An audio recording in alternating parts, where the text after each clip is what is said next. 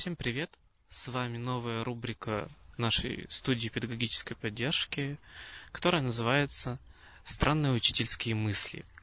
И сегодня ее ведущий я, Данил Гуров. В этой рубрике мы постараемся вести такой своего рода учительский дневник. Каждую неделю мы будем говорить, что нового с нами произошло, какие, может быть, новые идеи мы воплотили в жизнь на уроках, или что новое мы узнали от учеников, или просто когда заново пытались постичь свой материал. Ну или углубить свои знания в нем. Мне предстоит начать эту рубрику. Прошла первая неделя учебного года, ну и я могу сказать какие-то свои первые впечатления о нем. У меня не так много классов, только восьмые и десятые в этом году. Я веду химию.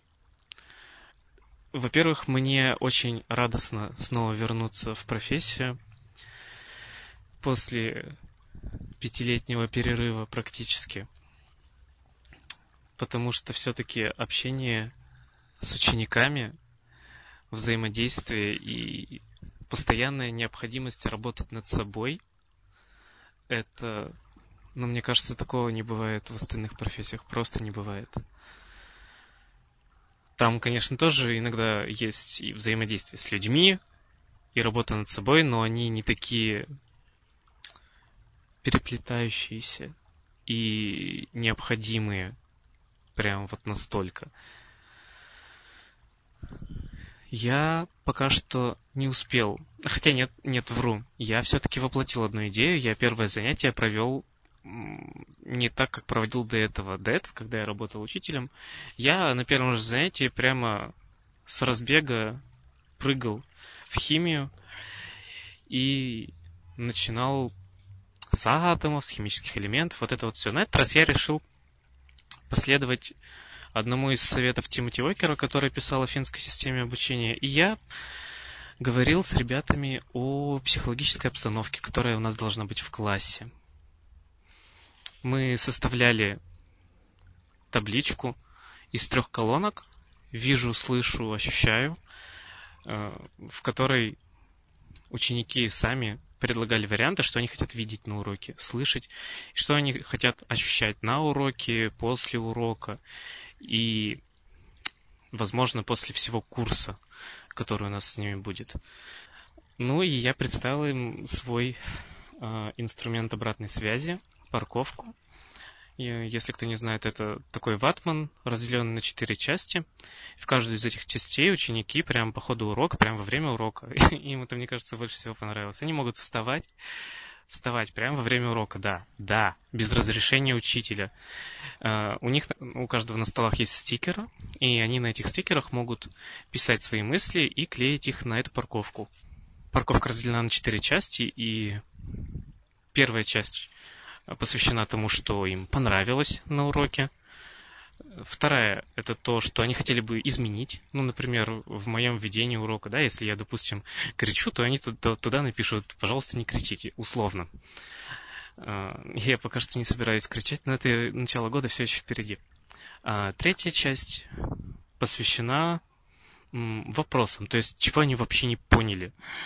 Они, конечно, могут поднять руку, да, сразу же и спросить, но, не знаю, вдруг они стесняются или боятся, что это нарушит э, ход урока, отнимет много времени, они могут это написать на парковке, например.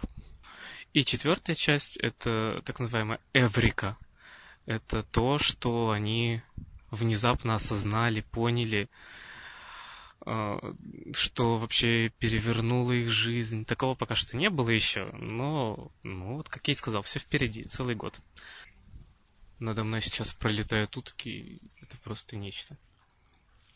Но что мне пока что не особо нравится, это то, что я ну, каким-то образом отстранен от остального педагогического коллектива. То есть, либо у меня уроки в такое неудобное время стоят, либо я вообще не понимаю, что, но я не пересекаюсь вообще с остальными учителями практически никогда. Они могут, ну, допустим, зайти ко мне в кабинет, помыть руки, да, но потому что раковина, да, есть в кабинете химии. Я до сих пор, в общем, таким образом себя чувствую там, ну, как будто таким гостем, пришельцем. Почему-то я не знаю, нужно ли это. Мне кажется, что нужно. Нужно проводить какую-то экскурсию по школе новым, новым там людям. Просто показывать, что где находится. Параллельно я работаю в частной школе. И там у меня всего пять учеников. Пока что их на занятии было только трое. Э, я с ними тоже веду химию, но я решил сделать немного такой расширенно углубленный курс химии. Э, и мы начали вообще с понятия аргументации внезапно. Потому что химия, как одна из наук, требует очень четкой аргументации своей позиции. Ну и я уже столкнулся с тем, что ученики не совсем понимают, что это такое. Нет, конечно, они знают, что аргументы это тезис, который э, доказывает твой вывод, твою позицию.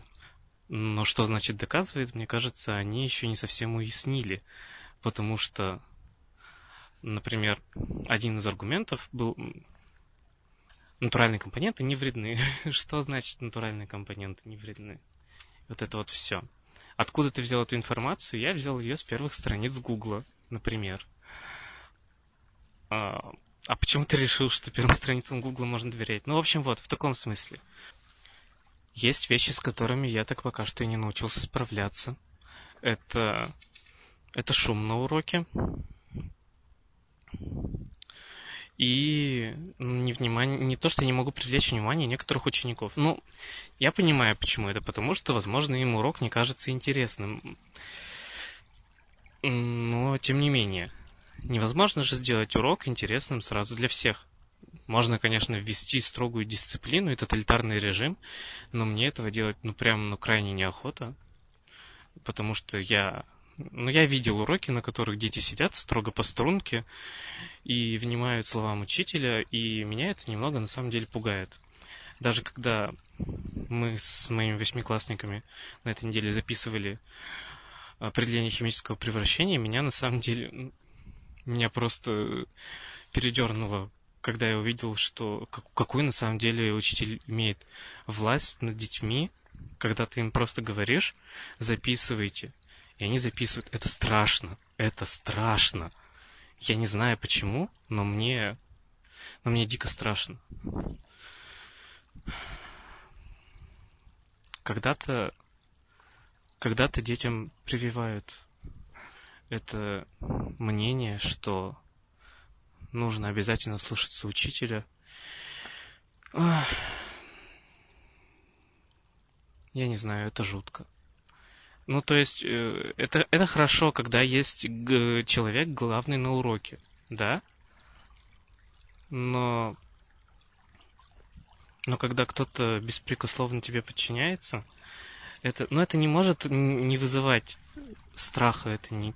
Люди должны задавать вопрос.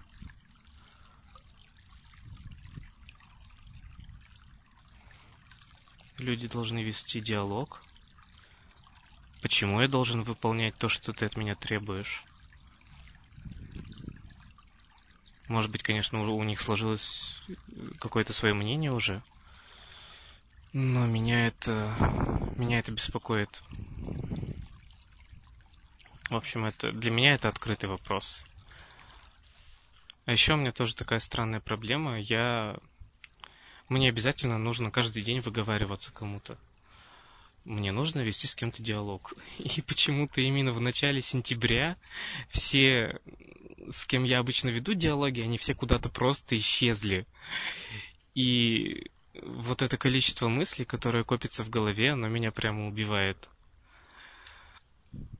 Одна из целей, которую я себе ставлю на этот год, это ломать шаблон, вредные шаблоны у детей в первую очередь ломать шаблоны о том, как можно э, участвовать в, в изучении какой-либо темы.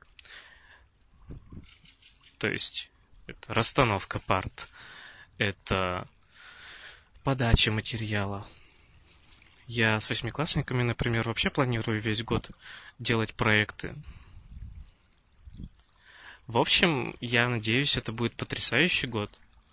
У меня пока что голова просто горит количеством идей, которые можно осуществить, и я не знаю, насколько все поменяется в последующем, насколько я успею выгореть, потому что Всякое может случиться, да? Бюрократия. Или вот завтра, например, я собираюсь детям петь песню про таблицу Менделеева, и я не знаю, как они это вообще воспримут. Поэтому посмотрим, что получится. А, я, наверное, уже закругляюсь. С вами был Данил Гуров, и это подкаст студии педагогической поддержки «Странные учительские мысли». Всем пока.